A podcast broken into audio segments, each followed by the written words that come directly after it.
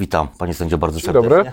Panie sędzio, no właśnie, czy jest pan nadal prezesem sądu apelacyjnego w Warszawie? Ależ oczywiście. Yy, Procedura yy, mogąca zmierzać do odwołania prezesa Sądu Apelacyjnego w Warszawie jest zasadniczo dwustopniowa.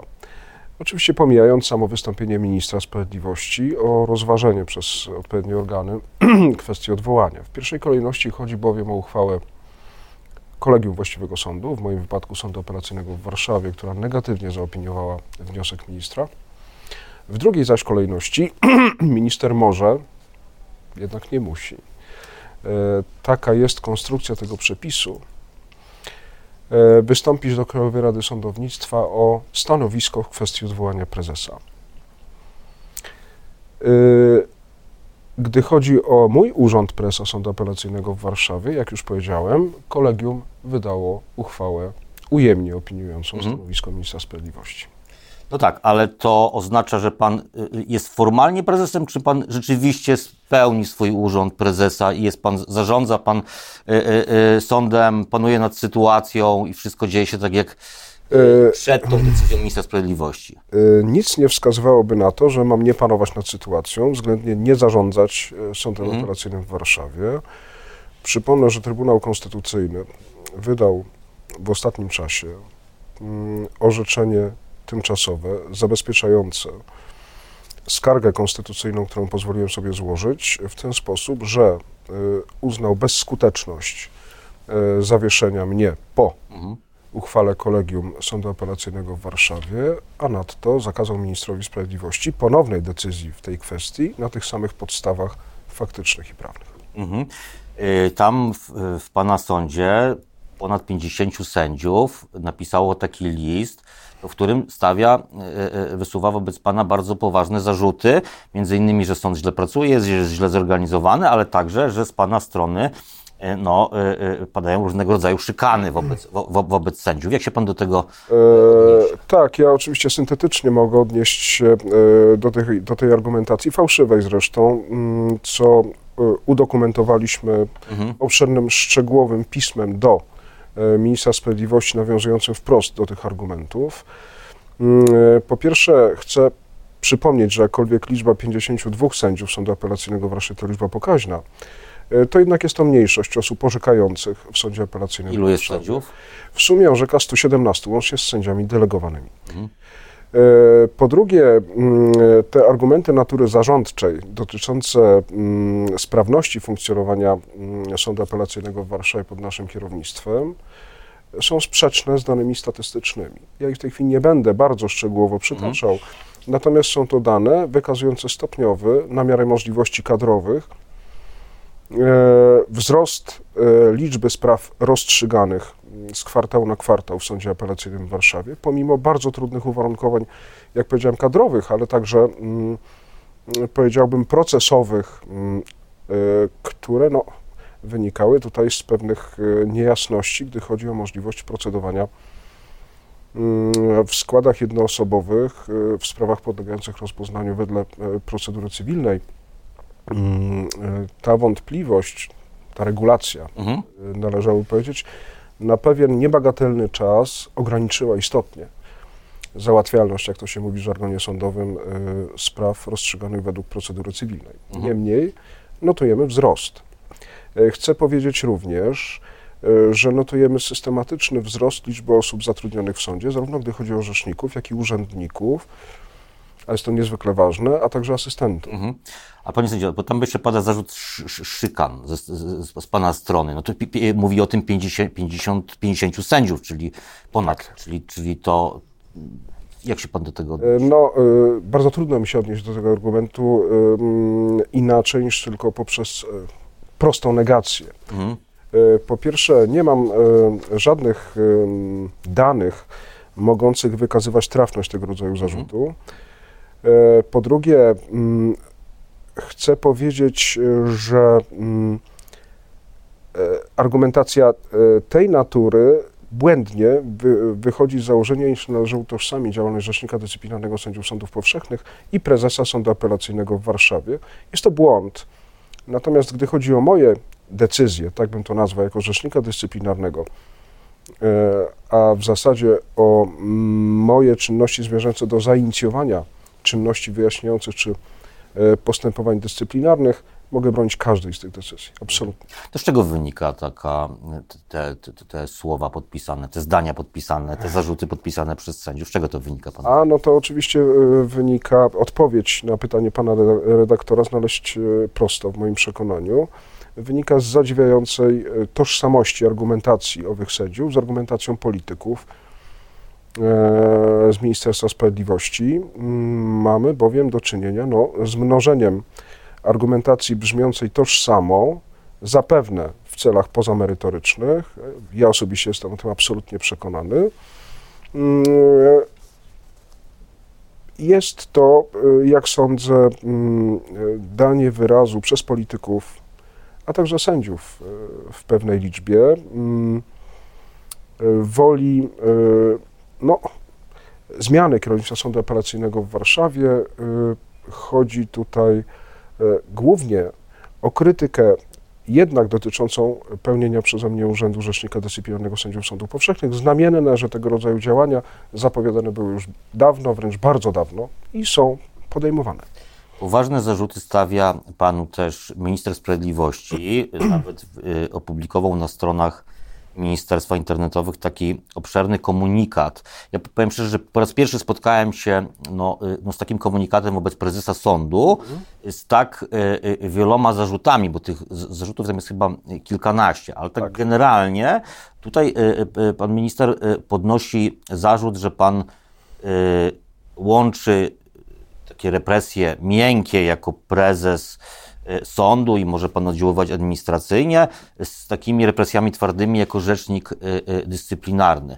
Takie, tak, takie, tak to jest sformułowane. Cóż, przychodzi mi zatem po, polemizować z publicystyką. Ja jednak od bardzo wysokiego funkcjonariusza publicznego, od którego bardzo wiele zależy w wymiarze sprawiedliwości, oczekiwałbym konkretów, konkretów popartych analizą prawną i analizą stanu faktycznego. Cóż to znaczy represje twarde i miękkie? No właśnie, no to tutaj y, y, minister y, wymienia przykłady, znaczy bardzo wiele przykładów konkretnych przypadków, w których pan tych nadużyć miałby się dopuścić. I tutaj na przykład pierwszy, pierwszym takim zarzutem jest, dotyczy pana sędziego Gąciarka i jego zawieszenia, pana decyzji o, o, o, o jego zawieszeniu na 30 dni E, e, w sprawie, e, gdyż z powodu podjętej przez niego próby wdrożenia orzeczeń Trybunałów Międzynarodowych. Taki ja rozumiem, że dla ministra, niestety dla ministra sprawiedliwości w ślad, być może, chociaż być może nie, mhm. za sędzią Gąciarkiem i mm, jego akolitami, tak bym to powiedział, istnieje jakaś zasadnicza rozbieżność pomiędzy absolutnie fundamentalną powinnością ze strony sędziego przestrzegania ustawodawstwa i konstytucji, oraz e, wykonywania mm, e, orzeczeń, jak to powiedziano, Trybunałów Międzynarodowych. Ja chcę powiedzieć, że nie ma orzeczenia żadnego Trybunału Międzynarodowego, który jednoznacznie przesądza zagadnienie posiadania przez określoną osobę statusu sędziowskiego. Mhm. Żaden Trybunał wprost tego nie zakwestionował, a robi to pan sędzia Gąciarek w sposób, który pozwoliłem sobie dość sugestywnie przedstawić w trakcie naszej ostatniej konferencji prasowej, konferencji kierownictwa Sądu Apelacyjnego w Warszawie, mm, który zresztą e, spotkał się, bo jak zakładam, nie treść, bo treści nikt nie będzie kwestionował, ale samo w sposób e, poinformowania opinii publicznej o tym, co się działo mm, w tej płaszczyźnie, e, no był Panie, panie, panie sędzie, niemniej jednak i Trybunał w Luksemburgu, i Trybunał w Strasburgu, już nie mówiąc o Komisji Europejskiej, która, która też nas za to piętnowała.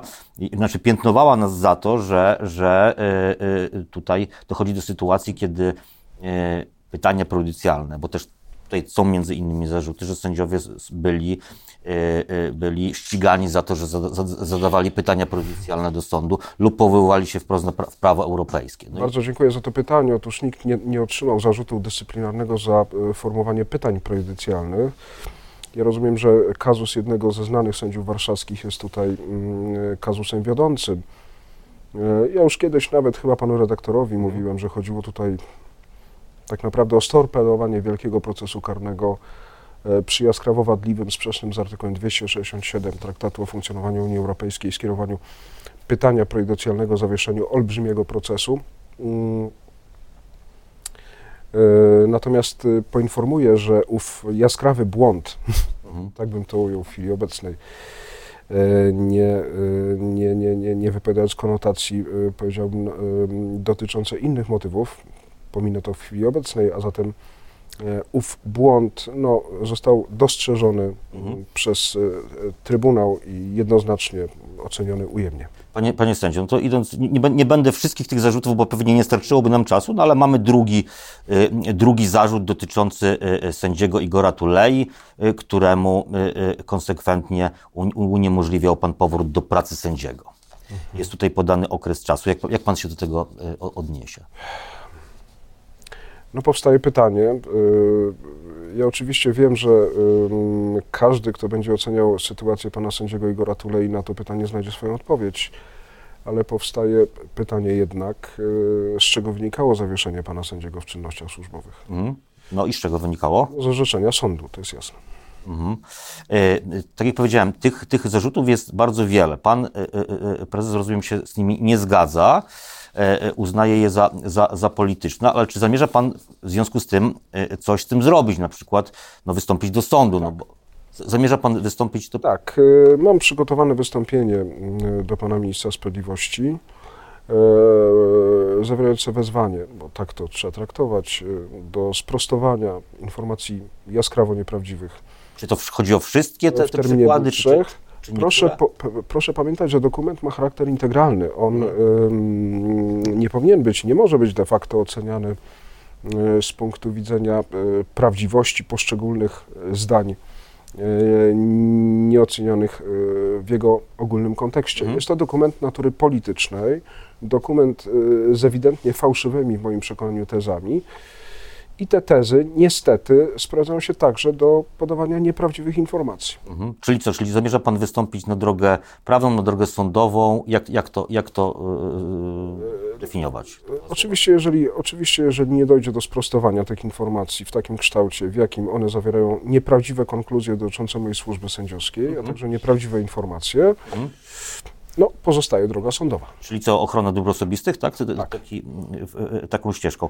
I zapytam, zapytam Panie Prezesie na, końc, na koniec jeszcze o taką generalną konkluzję. No, pan obejmował w 2018 roku i funkcję y, prezesa, tak? I rzecznika, rzecznika dyscyplinarnego. Chyba też to była ta data. No, czy Pan zakładał, że tak się to wszystko potoczy, jak się potoczyło? Jesteśmy w 2024 roku. Mamy ogromny konflikt y, o sądownictwo, konflikt ustrojowy. Czy pan by w to wszedł jeszcze raz, gdyby pan miał, mógł to powtórzyć wszystko? Szanowny panie redaktorze, przeszliśmy, nie mówię to wyłącznie o sobie, przeszliśmy bardzo trudną drogę. Natomiast na pytanie, czy uczyniłbym to, co czyniłem, co do zasady, bo pewnie uniknąłbym mhm. niektórych błędów. E, myślę, że tak, dlatego że myśmy stanęli przed bardzo y, trudną do rozstrzygnięcia alternatywą, czy akceptować to, co działo się w polskim wymiarze sprawiedliwości, a my wszyscy, mhm. e, i pełniący funkcje rzeczników dyscyplinarnych, i co bardziej doświadczeni sędziowie, krytykowani obecnie najogólniej rzecz ujmując, znaliśmy doskonale te realia. E, musiało dojść do zmian. Niestety nie doszło. E, zapewne z przyczyn politycznych. Nie mnie o nich przesądzać. Natomiast czy no, w sytuacji, w której funkcjonuje się w sądownictwie warszawskim od 27 z górą lat, yy, zna się mechanizmy, yy, które mają yy, oczywisty skutek personalny wręcz w szeregu wypadkach, a także niestety dotyczą konkretnych orzeczeń, czy może być zgoda na pozostawienie tych mechanizmów samym sobie? No ja nie należę do ludzi łatwo godzących się na to, co uważam za mm, nieuczciwe. Po prostu. Dlatego moja odpowiedź jest następująca. Jakkolwiek y, pewne rzeczy podjął, y, wykonałbym inaczej, to nie sądzę, bym był zasadniczo w innym miejscu niż teraz. Mhm. Bardzo dziękuję za rozmowę. Dziękuję. Moim gościem był sędzia Piotr Schab, y, prezes Sądu Apelacyjnego w Warszawie.